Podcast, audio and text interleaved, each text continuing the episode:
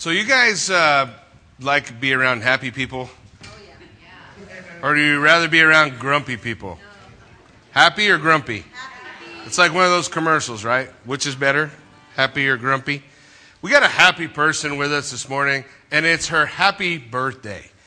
It's Kimberly. Kimberly, why don't you stand up so everybody can see a happy person? Happy birthday To you. Happy birthday to you. Happy birthday, dear Kimberly. Happy birthday to you.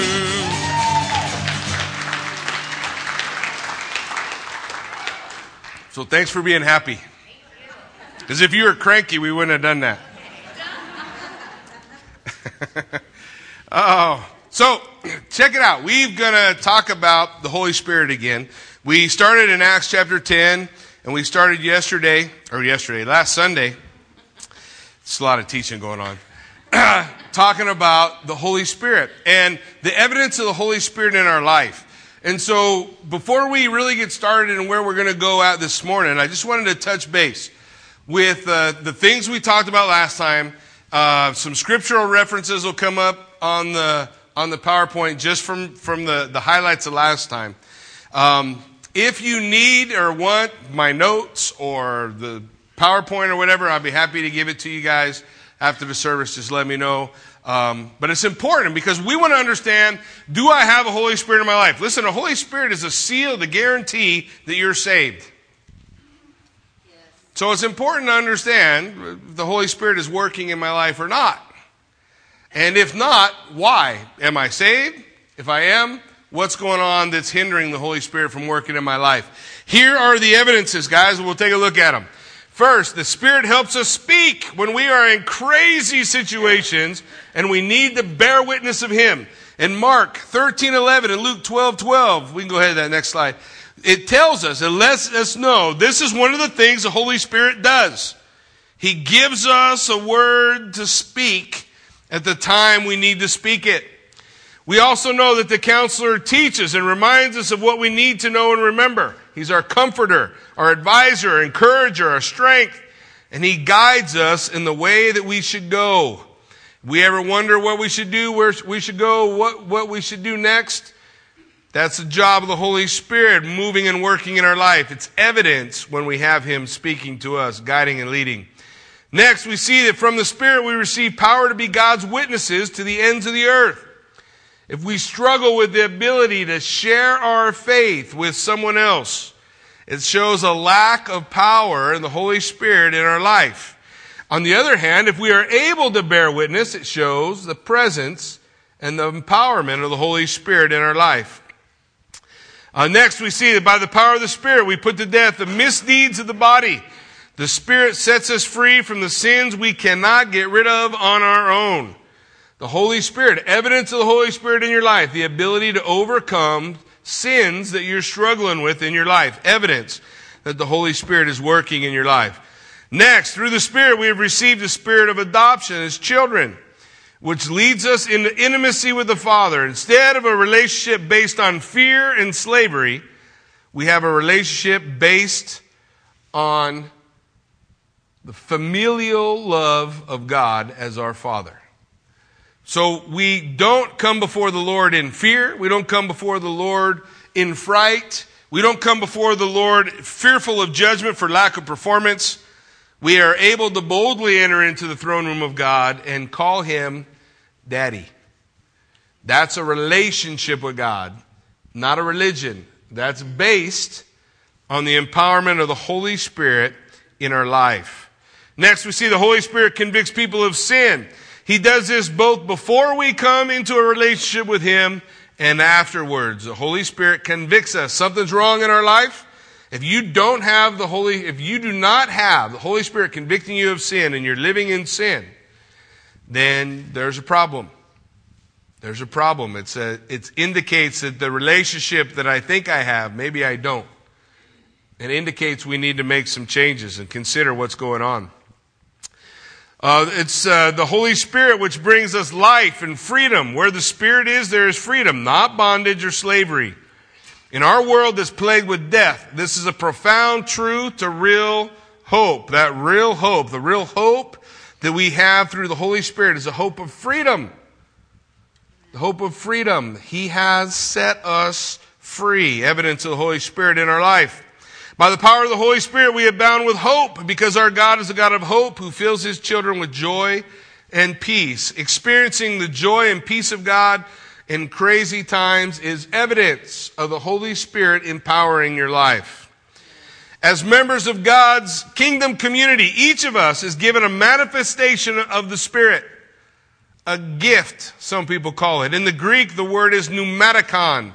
It means uh, the same thing from where we get the word pneumatic, that powers our, our tools. What powers it? The air blowing through it. What powers a believer? The pneumatikon. The Spirit is that which powers the believer. Every single believer has a pneumatikon, a spiritual manifestation of the Holy Spirit in their life for the good of all. Not for the good of the individual, for the good of the entire body and when we are not utilizing that gift within the body, the body is robbed. The church body is robbed. We need to be manifesting that. If you have experienced that, you see that, you, that's evidence of the power of the Holy Spirit in your life. Finally, it's the fruit of the Spirit. The fruit of the Spirit includes love, joy, peace, patience, kindness, goodness, faithfulness, gentleness, and self-control. If that's in your life, it's evidence of the power of the Holy Spirit moving through your life. The whole point of going over these things last week is to say, listen, if there's an area we should have not one or two, but all ten. That should be the stamp of a believer functioning in the empowerment of the Holy Spirit. If we're lacking in one of those areas, it then indicates that we need to go before the Lord and find out what is it that's hindering? What's stopping that empowerment in my life? What's going on in my life that would hinder the empowerment of the Holy Spirit? So as we take a look now, we're going to be talking today. Again, we're going to, we're going to talk about this concept of the baptism of the Holy Spirit, the empowerment of God's Spirit in our life. What's that look like? So we're going to take a quick tour through it all. Why don't you open up in your Bibles to John chapter 14. We're going to read some red words. Everybody knows what the red words mean, right? That means Jesus said it. John chapter 14. We're going to pick it up at verse 16. Jesus speaking to the disciples the night of his betrayal says, And I will pray to the Father, and he will give you another helper, that he may abide with you forever. This helper, the Holy Spirit, John 14, 16. Verse 17, the Spirit of truth, whom the world cannot receive because it neither sees him nor knows him, but you know him, for he will dwell with you and will be in you. You know him, for he dwells with you and he will be in you. Jesus, as he's describing the power of the Holy Spirit working in the life of believers that is going to come when he dies, is buried, resurrects, and ascends into heaven. He said, I'll give the helper, I'll give the Spirit. When he gives that helper, he describes the work of that helper in three different prepositions. Two of them are here in John 14, verse 17. He says, when you put your faith and trust in Jesus Christ, the Spirit will be in you. That's what happens when we come to faith. Prior to that, he says, He dwells with you. The Greek word is para. He comes alongside. Listen, no one comes to faith in Jesus Christ except the Holy Spirit draws him. The Holy Spirit draws. That's the work of para. When the Holy Spirit is with you, He's with everyone. He's here. He's in our midst. He's in the midst of two or three gathered together for judgment. The Bible says where two or three are gathered, there I am in your midst. He's throughout the world, convicting the world of sin. So we, we know that the Holy Spirit is with us. When we put our faith in Jesus Christ, He comes in us. We know in John chapter 20, in John 20, Jesus, after He rose from the dead, He looked at his disciples, he breathed on them, and he said, Receive ye the Holy Spirit. Let me ask you a question. When God in Genesis 1 1 said, Let there be light, what happened? There was light. So when Jesus said, Receive ye the Holy Spirit, what happened? They received the Holy Spirit. It's a command. They received the Holy Spirit. The Holy Spirit was in them as he had been with them prior to that. So now we see they, they come to faith. Like many believers, they come to faith and the Holy Spirit is with them. But let's turn to Luke chapter 24. Just go to your left a couple of pages. You'll come to Luke 24. In Luke 24, verse 49, again, words in red. Jesus speaking to his disciples as he's preparing uh, to be gathered up into heaven. In Luke 24, 49, he said, Behold, I send the promise of my Father upon you. That's the Holy Spirit. But tarry in the city of Jerusalem until you are endowed with power from on high. He says, You are going to be empowered. I send the promise of my Father. There's the third Greek preposition. Upon you. That word is the word epi. The best way to understand epi is if I took a pitcher of water and I put a hose in it and I turn the hose on. That pitcher of water, en, happens when it fills up with water. Epi happens when you don't turn the hose off. You don't turn the hose off and the pitcher is overwhelmed. The water flows out over the top and begins to affect the environment around it. The table gets wet. The tablecloth gets wet. That's the picture of the empowerment of the Holy Spirit enabling you to affect the world around you so that God equips us to be his witnesses. Jesus said in John 14, the Holy Spirit is with you. The Holy Spirit will be in you. In John chapter 20, the Holy Spirit was in them. In Luke chapter 24 verse 49, he said, wait here until you have been endowed with power when the Holy Spirit comes upon, epi, overwhelms you. When the Holy Spirit overwhelms you, He will overwhelm you for service. This is what Jesus taught. This is what Jesus taught in regard to the Holy Spirit. Now, let's turn to the right. We come to Acts chapter 1 verse 8. Acts chapter 1 verse 8, we see Jesus giving the same direction to his disciples prior to his ascension. He said, But you shall receive power, dunamis, dynamite, power, the power to be who God's asking you to be. You shall receive power when the Holy Spirit has come, what's the word? Upon you, epi, overwhelmed you, when the Holy Spirit has filled you to overflowing. And you begin to affect the world around you because the Holy Spirit is empowering you to be a witness. He said that power will come upon you. He tells us why it comes upon us and you shall be witnesses to me. That word witness is the Greek word martus, same word from which we get the word martyr.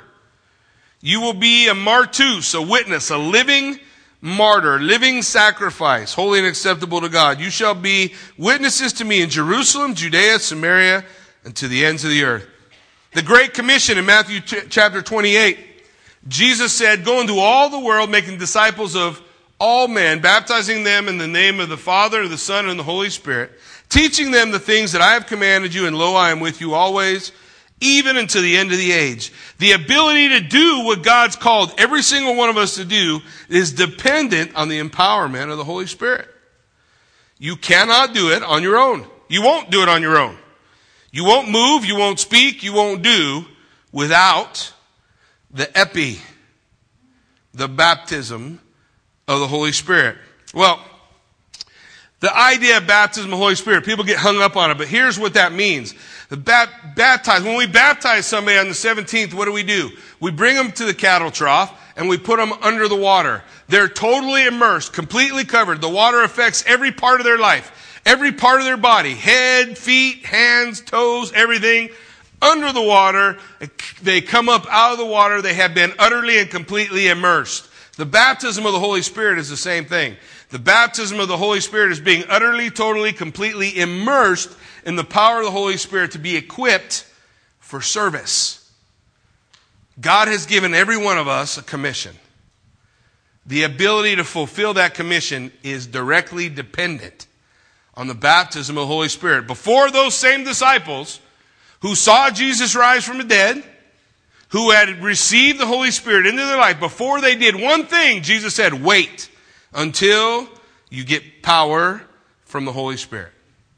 Well, let's see what happened. It says in Acts chapter 2, Acts chapter 2, uh, verse 2, and suddenly there came a sound from heaven as of a rushing wind, a mighty wind, and it filled the whole house that they were sitting. And there appeared to them divided tongues as of fire. One sat on each of them, and they were all, what's that word? Filled. Jesus said, wait for the baptism. But when it occurs, the scriptures say they were what? Filled with the Holy Spirit and began to speak with other tongues as the Spirit gave them utterance. Now here's what happened. The day of Pentecost had fully come. The, the time to fulfill that feast day had arrived. And the sound, the scripture says, the sound is of a mush, righty big dabu. A rushing mighty, sometimes you trip over things. You get going. A rushing mighty wind. Listen, I don't know if you've ever heard a tornado or in Idaho, sometimes we hear crazy wind. The other night, the wind was howling so I almost woke Kathy up and said, maybe we should go in the basement. I think I seen, I told you, I saw a desk blow by. A still in my yard, by the way. Nonetheless, they heard the sound of this mighty rushing wind. And the people came. And when they came, they were greeted by 120 guys speaking in tongues, and every person there heard them in their own language.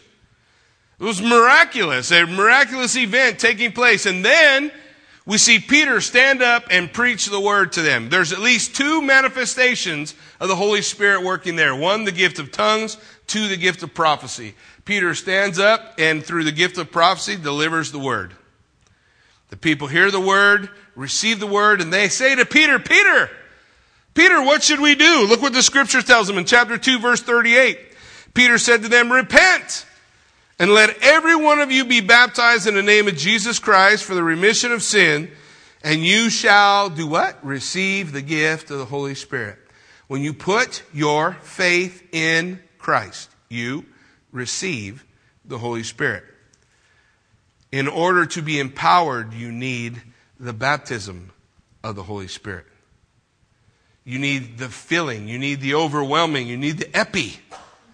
You need the epi to give you the strength to be who and what and to do what God is calling you to do.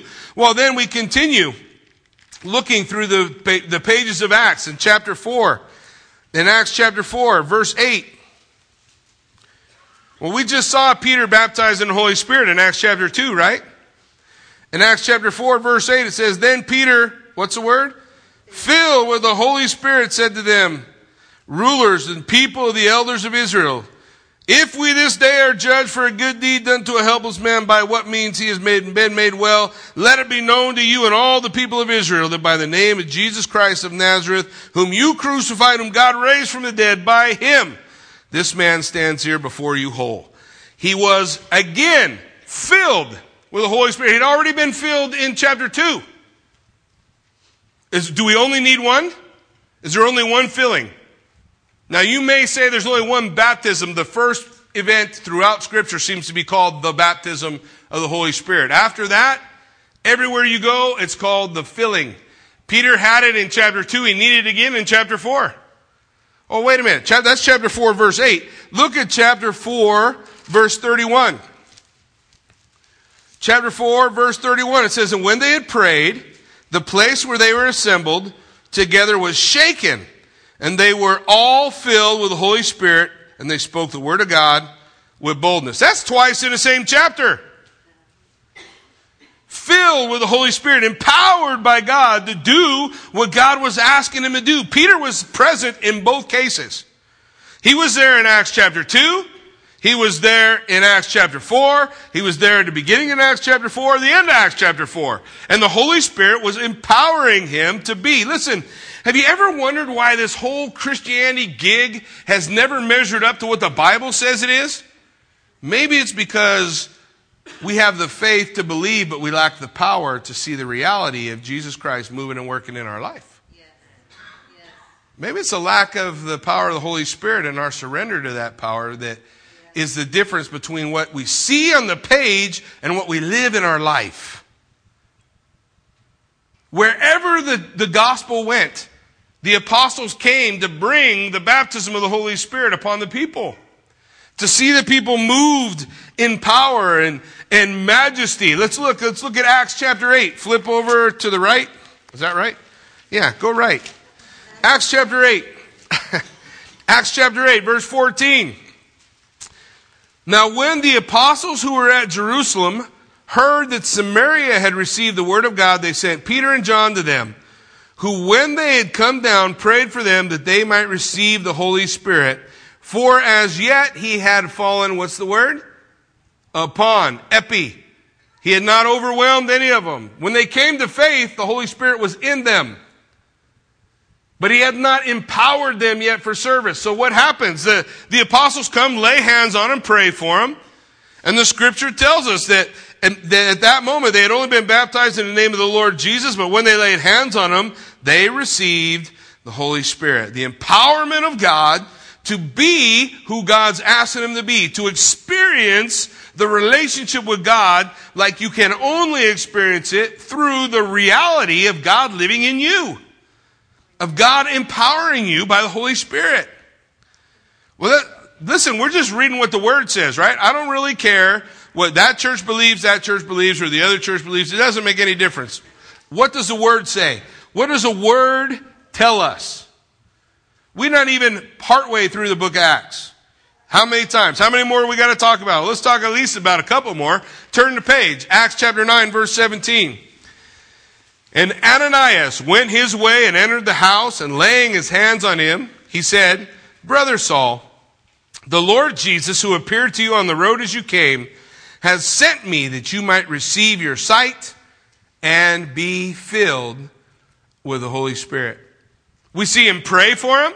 It says scales fell from his eyes. He got up, he ate something, he hung out with the disciples, and immediately he went out and preached Jesus Christ as the Messiah. That's Saul, the biggest enemy of the church. Did he need it? Apparently so.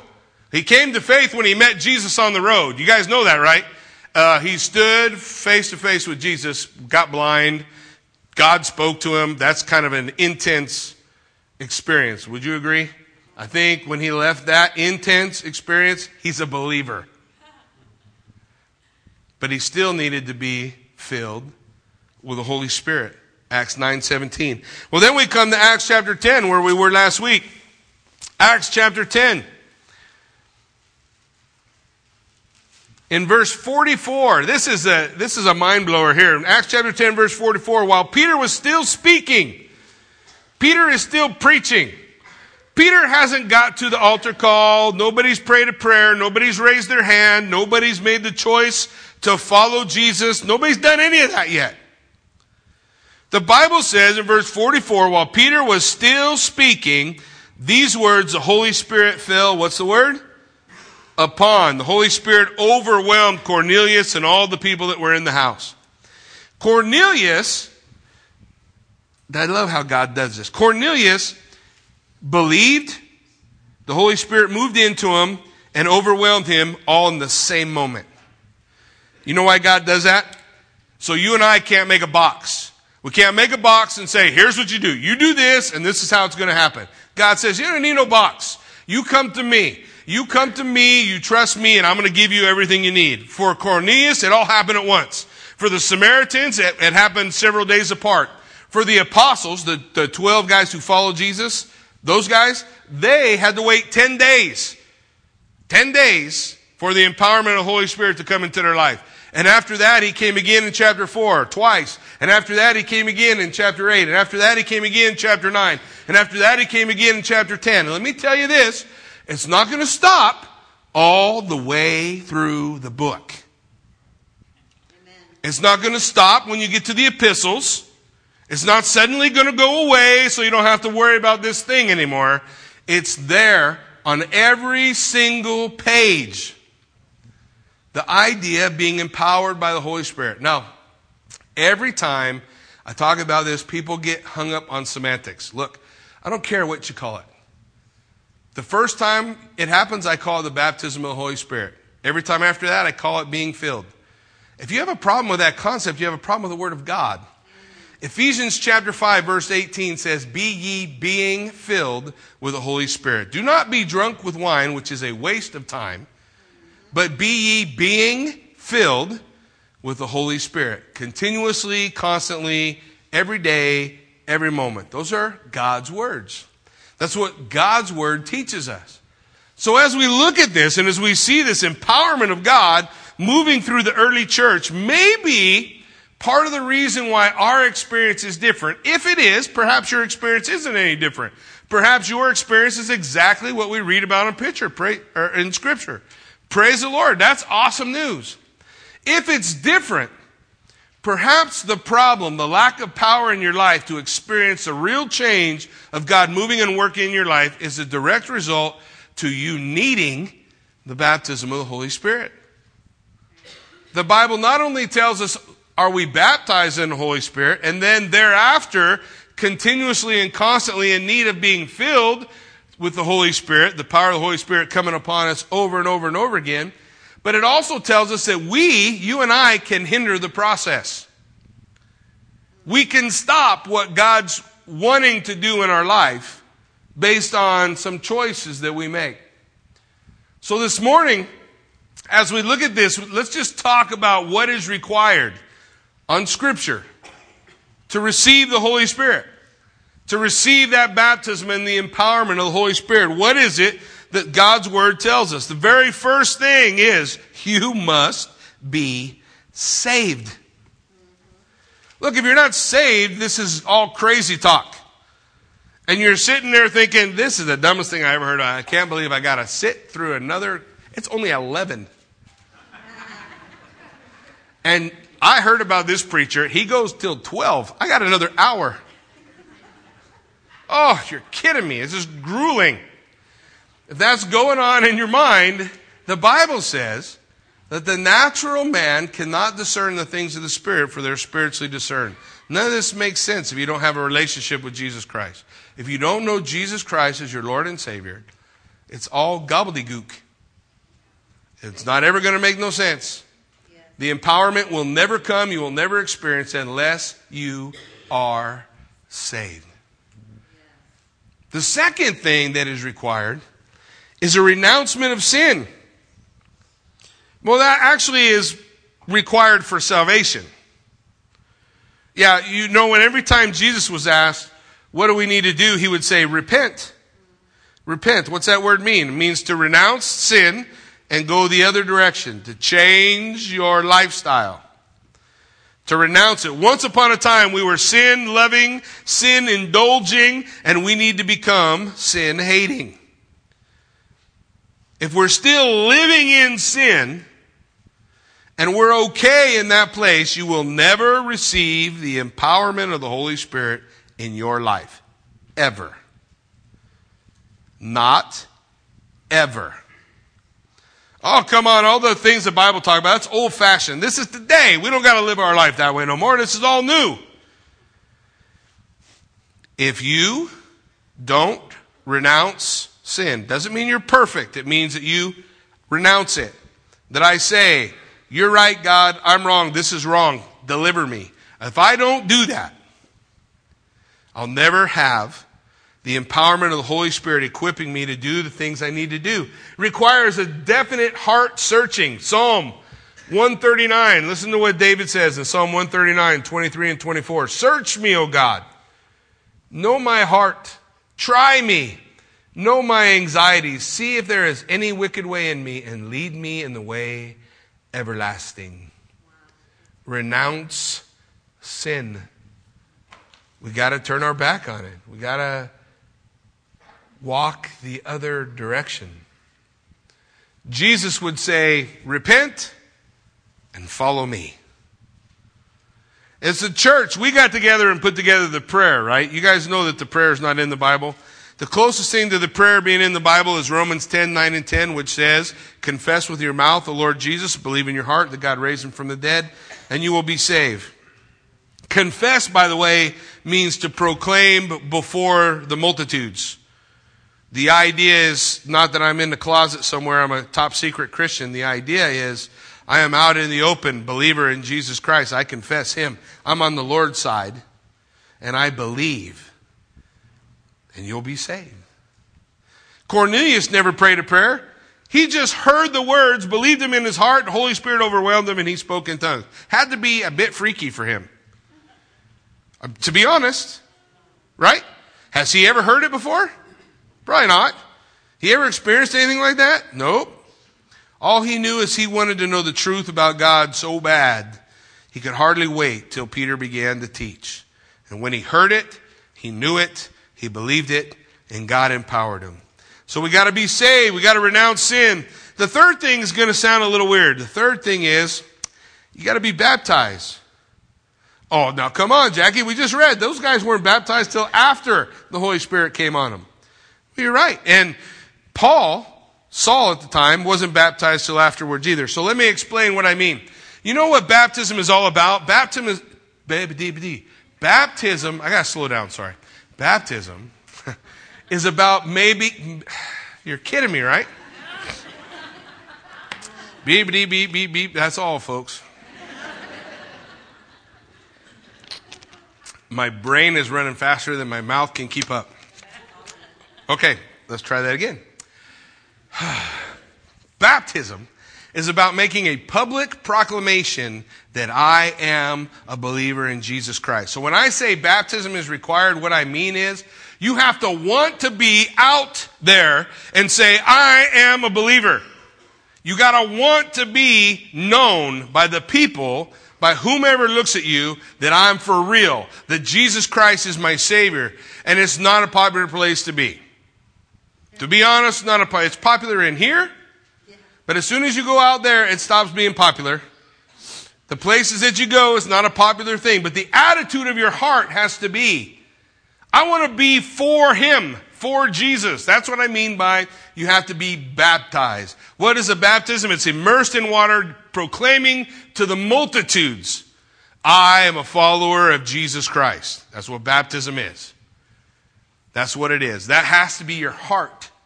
If you want to experience the empowerment of the Holy Spirit in your life, if you want to go from the, the fake religion where you just punch in a card and saying, check, I did my time, if you want to move from that to the empowerment of Almighty God and experiencing the crazy things God has for you, Amen.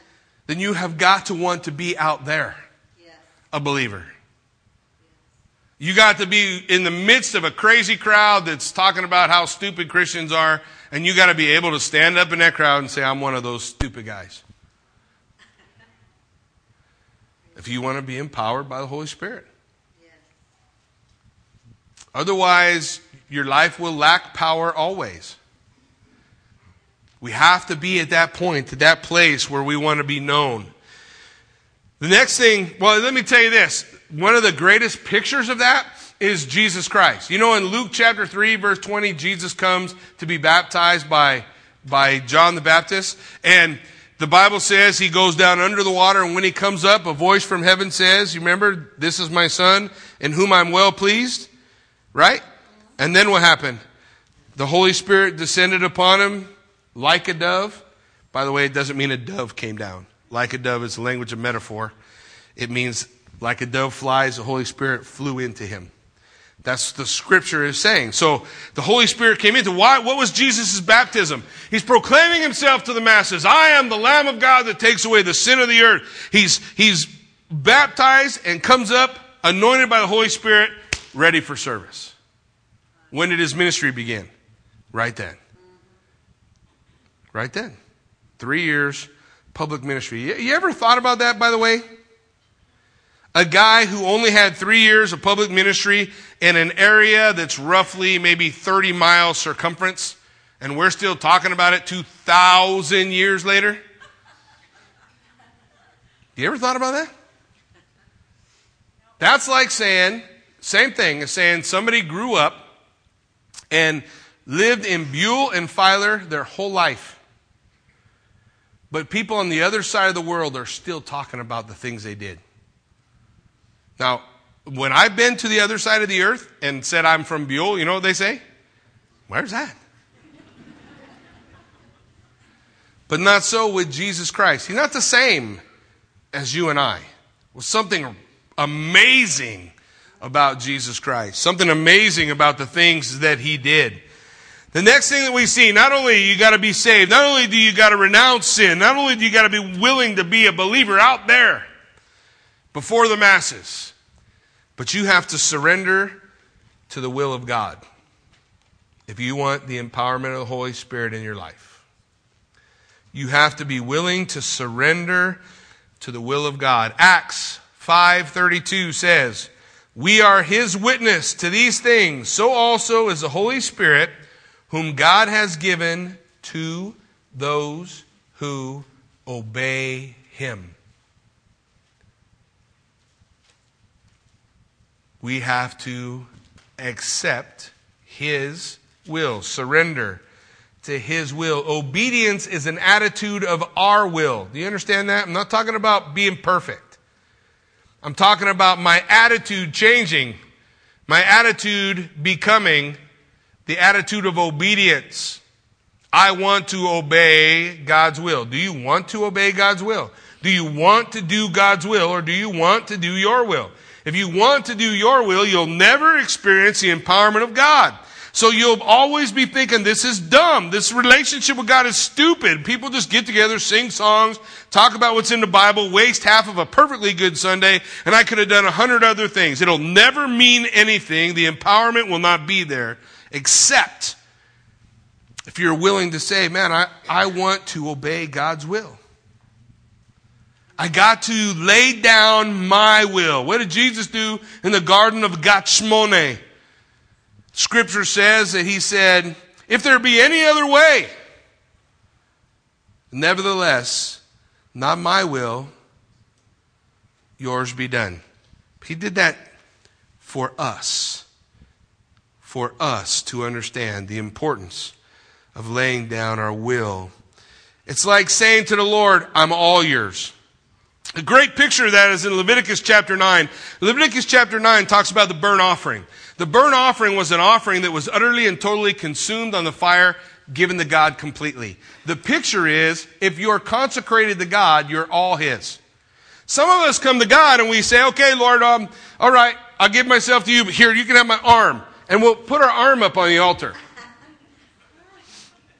When your whole being is on the altar, the fire comes. You throw your arm up on the altar, nothing's going to happen. You put a foot up there, you put some of your whatever, doesn't matter. Unless you put all of you on the altar and surrender all of you to the Lord God Almighty, the fire won't come. The empowerment. Look, I'm not telling you you can't be saved. What I am telling you is you'll feel like this is dumb. Where's the power we read about? Where's the move of God in my life? Where's the voice of God directing me? Where's all the things we read about in the scripture? Because if this is true, it's true today. If it's not true today, it's not true at all. Because it says it's true forever. If I want to experience the power of God in my life, I've got to surrender my will. I've got to climb up and offer myself wholly and completely to God. Listen to this. We are the burnt offering. It is when we bring ourselves as a whole burnt offering to the Lord and lay ourselves thus upon the altar that the fire comes and God accepts the gift. Here we touch upon the hindrance of the baptism with the Holy Spirit in many lives. There is not total surrender. The will is not laid down and the heart does not cry. We've got to surrender. We've got to present ourselves to the Lord. Listen to this verse Psalm 84 11. For the Lord is my sun and my shield. The Lord will give grace and glory. No good thing will he withhold from those who walk uprightly. You hear that? It's either truth or a lie. He says, No good thing will he withhold from those who walk uprightly. And that's, that's pretty amazing scripture. Is that line up with your experience? It should. It should.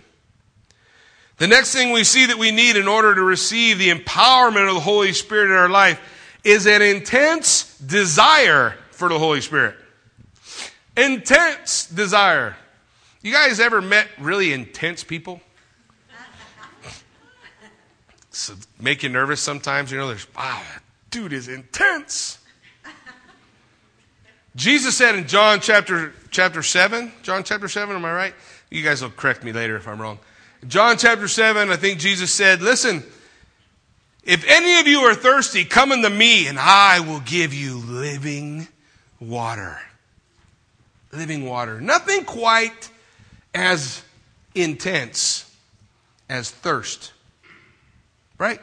You've been really thirsty before? I mean, like, oh, I'm so thirsty. One time, when I was a kid, we climbed up uh, Mount San Gorgonio. San Gorgonio is a pretty tall mountain in California. And I was a kid, so back then I didn't think I ever needed anything. So I showed up for this hike up to the top of Mount San Gorgonio with nothing. Well, I had shoes and the clothes I was wearing, but that was it. I mean, what's the big deal? We'll go to the top of the mountain, come down. What's the big deal? Except that the climb to the peak of San Gorgonio took about half the day if you kept going real steady pace and you start pretty high up. So I got literally to about 500 feet from the peak and was gassed. I don't mean I was sort of tired. I mean done, finished, kaput, leave me on a mountain, bring a helicopter to get me down. And I was so thirsty.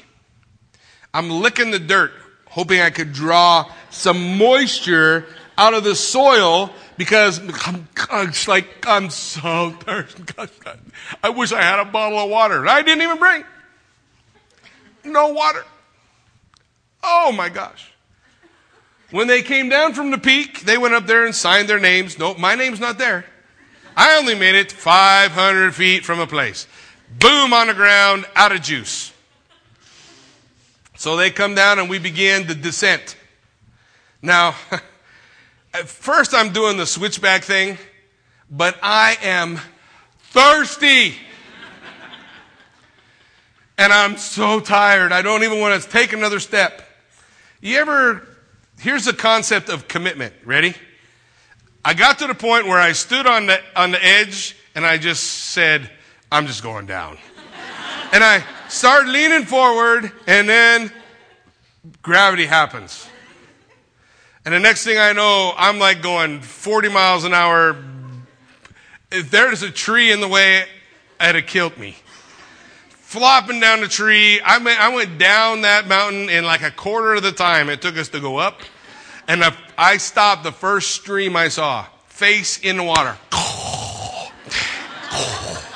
slurping that water up. That's how thirsty I was. Listen, the Bible says our intense desire for the Holy Spirit ought to be the same way. Rather than crying out, water, water, water, my cry should be, Holy Spirit, Holy Spirit, Holy Spirit, I need Him. I need Him. Even more than I needed the water on that day. So Jesus in scripture declares to us in John 7, 37, he said, come unto me. He who believes in me, as the scripture said, out of his heart will flow rivers of living water. But the scripture says, this he spoke concerning the Holy Spirit, whom those believing in him would receive, for at this time the Holy Spirit was not yet given. Jesus talking about the Holy Spirit said, come unto me if you're thirsty, and I'm going to pour out torrents of living water out of you. Now, does that sound like just the Holy Spirit being in? Or does that sound like the Holy Spirit overflowing? Torrents of living water. What does that look like in your mind when I say torrents of living water? A little trickle? Man, it's going like crazy. That's how it sounds in my head. Water. That's the Holy Spirit. Jesus said, I will give the Holy Spirit to him who thirsts.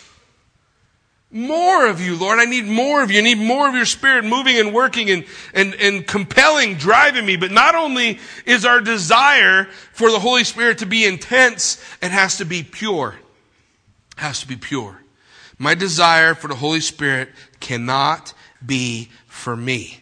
It can't be so that I'll be a better preacher. It can't be so that I'll be a better healer. It can't be so that I'll be thought of as more spiritual. It can only be, it must only be that I will glorify the Lord Jesus Christ with my life. That's intense and pure. Not intense and selfish, intense and pure. Remember when, when the disciples or the apostles came and they laid hands on the Samaritans and they received the Holy Spirit? There was a guy watching. You remember? The guy's name is Simon. Simon goes, Wow, that was really cool. Can I buy that trick from you? That's the attitude of, I just want everybody to think I got the power. It can't be like that. It's got to be pure. Our desire for the Holy Spirit must be intense. And our desire for the Holy Spirit must be pure. Pure. Next thing that we gotta do, the next thing that must be a part of our life if we're gonna receive the baptism of the Holy Spirit, the empowerment of the Holy Spirit, we gotta ask. Jesus said in, in Luke chapter 11, if you, being evil, know how to give good gifts to your children, how much more will your Father in heaven give the Holy Spirit to him who asks. You got to ask. You got to ask. That's got to be your desire, your desire to see, to be impacted, to be empowered by the Holy Spirit. You see, the Holy Spirit is given.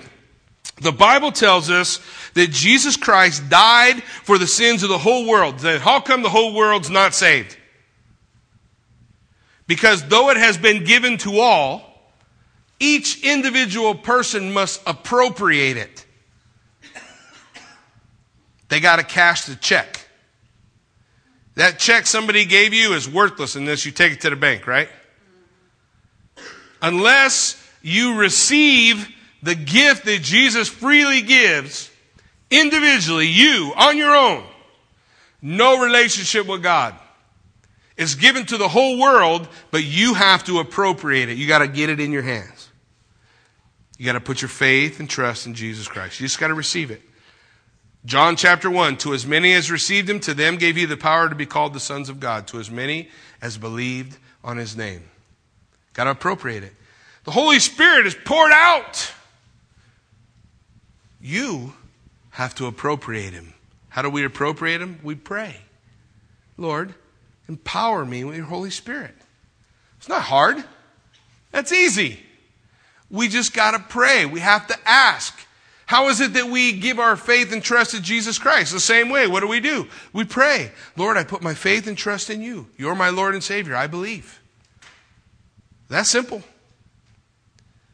That's simple. We have to appropriate what God has given. We have to lay our hands to it. We have to put our hands upon it. We have to ask. We have to ask. The last thing, because I'm nowhere close to done and you really don't want to stay till noon. The last thing we'll talk about this time is not only do you have to ask, you have to believe. You got to believe. You got to believe. Listen to what the word says.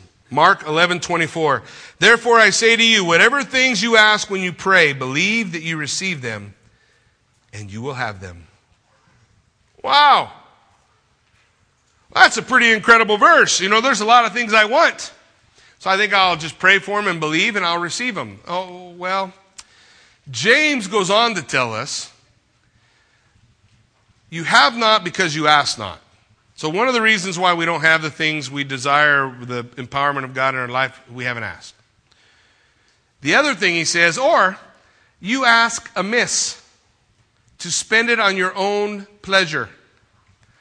Yourself is on the throne, not the Lord God Almighty. So you're trying to make your life easier. You're trying to make your life better. The Bible says you're just trying to think about self, and if you're just thinking about self, you don't have it, you're not in alignment with God's will. You're not in agreement with God's word.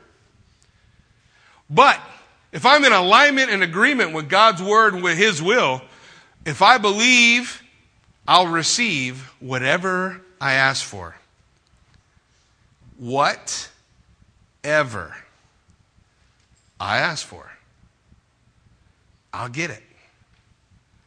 I got to believe. Look at what James says. James chapter 1 verse 5. If any of you lacks wisdom, anybody here ever needed wisdom? Yeah, me too. If any of you lacks wisdom, let him ask God, who gives to all liberally. That means he just keeps printing it out. Right? Everybody understands what liberally is, right? We have a liberal president. He just keeps printing more money, it just keeps going out. God does the same thing. He gives wisdom liberally, liberally passes it out. He just gives it. He just wants to give wisdom liberally and without reproach. Man, he won't even be mad that you ask for wisdom. He's just going to give it to you, guaranteed, no matter what, positively. God will give you wisdom if you ask for it. Have you ever asked for wisdom? Did you get it? Look what the Bible says. But let him ask in faith, no doubting. Let him ask in faith. For he who doubts is like a wave driven by the sea and tossed by the wind. Let not that man suppose he will receive anything. Believe that God will keep the word he gave you. Do you believe God will keep his word? Do you believe God's going to do what he said he's going to do? When you ask, believing, you will receive. You got to ask. And you got to believe that God wants to do what he said he's going to do. 1 John chapter 5 verse 14 and 15. This is the confidence that we have in him. If we ask anything according to his will, he hears us. And if we know that he hears us, whatever we ask, we know that we have the petitions we ask for. I'm going to be honest. Several years ago, when my pastor's wife had cancer, and we'd gather around and pray for healing, my prayers were selfish. Yeah, they were self centered prayers. Well, I wanted to be able to stay up and play cards with her like we used to. I wanted to laugh like we used to. I wanted to hang out outside the church like we used to. I wanted the old days, you know, the good old days. I wanted the old days to last forever. I wanted to be able to experience the beauty and the majesty and the, and the glory of her smile and her joy and all the good stuff that made her who she was. And I wanted her to stay with us no matter what had to happen. So we prayed, God, heal her. Man, I was selfish. I'll tell her when I see her one day. I prayed selfish prayers.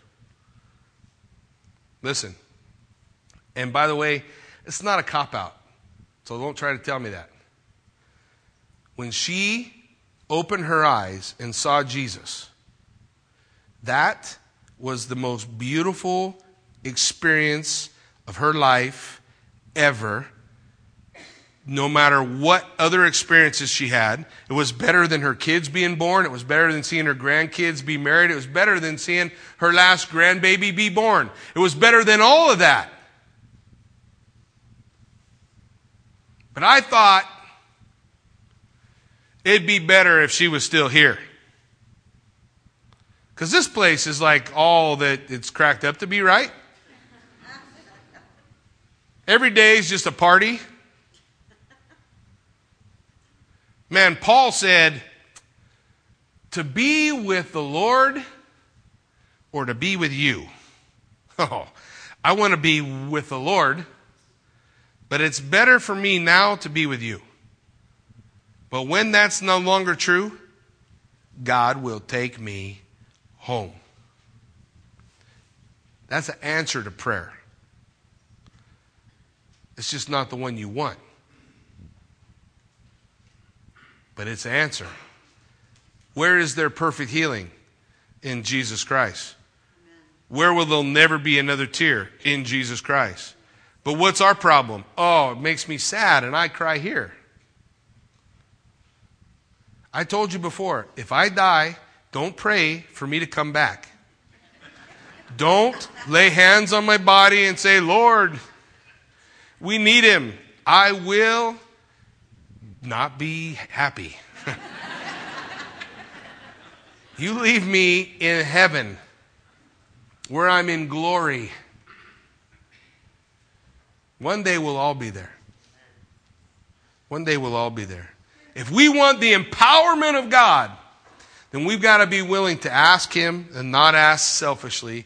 We've got to ask for His will, for His glory, for Him to be glorified and magnified in whatever the situation might be. And when we really want that, and we really lay down our will, we're going to experience it. Listen, I think in the church today, there's a bunch of, of us, I was one of us, and, and we would check a card, and I did my thing, and I came to church, and I sang some songs, and punch, Sunday's gone, poof, it's over, and then I'm going to go about my week. But I would struggle with the idea, why is there no power in my life?